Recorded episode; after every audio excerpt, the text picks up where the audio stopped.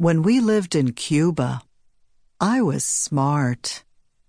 But when we got to Queens and New York City in the United States of America, I became dumb just because I couldn't speak English. So I got put in the dumb class in fifth grade at PS 117. It's the class for the bobos, the kids who failed at math and reading. Also in it are the kids the teachers call delinquents. They come to school late and talk back and are always chewing gum. Even though they're considered the bad kids, most of them are nice to me. Here, Ruthie, have some chiclets, they whisper and pass me a handful. We aren't supposed to chew gum in school, so we hold the chiclets in our mouths until we go outside for recess.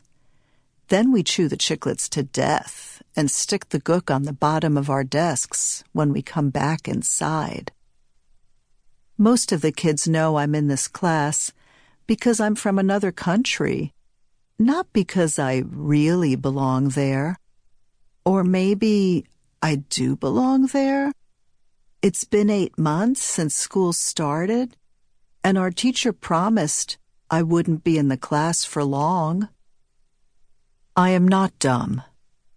I am not dumb. I am not dumb. The first time I worked up the courage to raise my hand in class was a few weeks after we had arrived from Cuba, and I was wearing flip flops instead of shoes and socks like the other kids. But when our teacher, Mrs. Sirota, called on me to answer the math problem, I didn't have the words to say the number in English. Well, Ruth, she asked, staring down at my bare feet, do you know the answer or not? I froze, and a few kids laughed at me, but not Ramu. He's not dumb either. Ramu is in our class because he's also from a different country. He comes from India and was raised there by his grandmother, who only speaks a language called Bengali. His parents came to New York first, and after they made enough money, they brought Ramu and his little brother Avik here.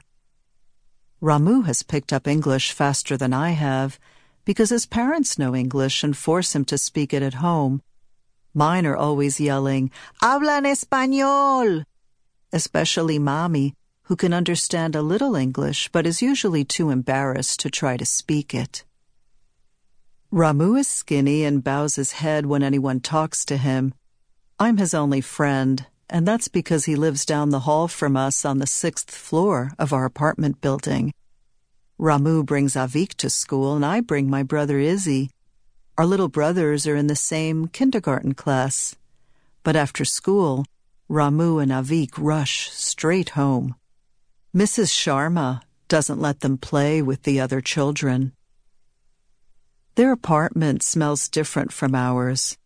I get whiffs of it whenever we stumble into each other on the way to school.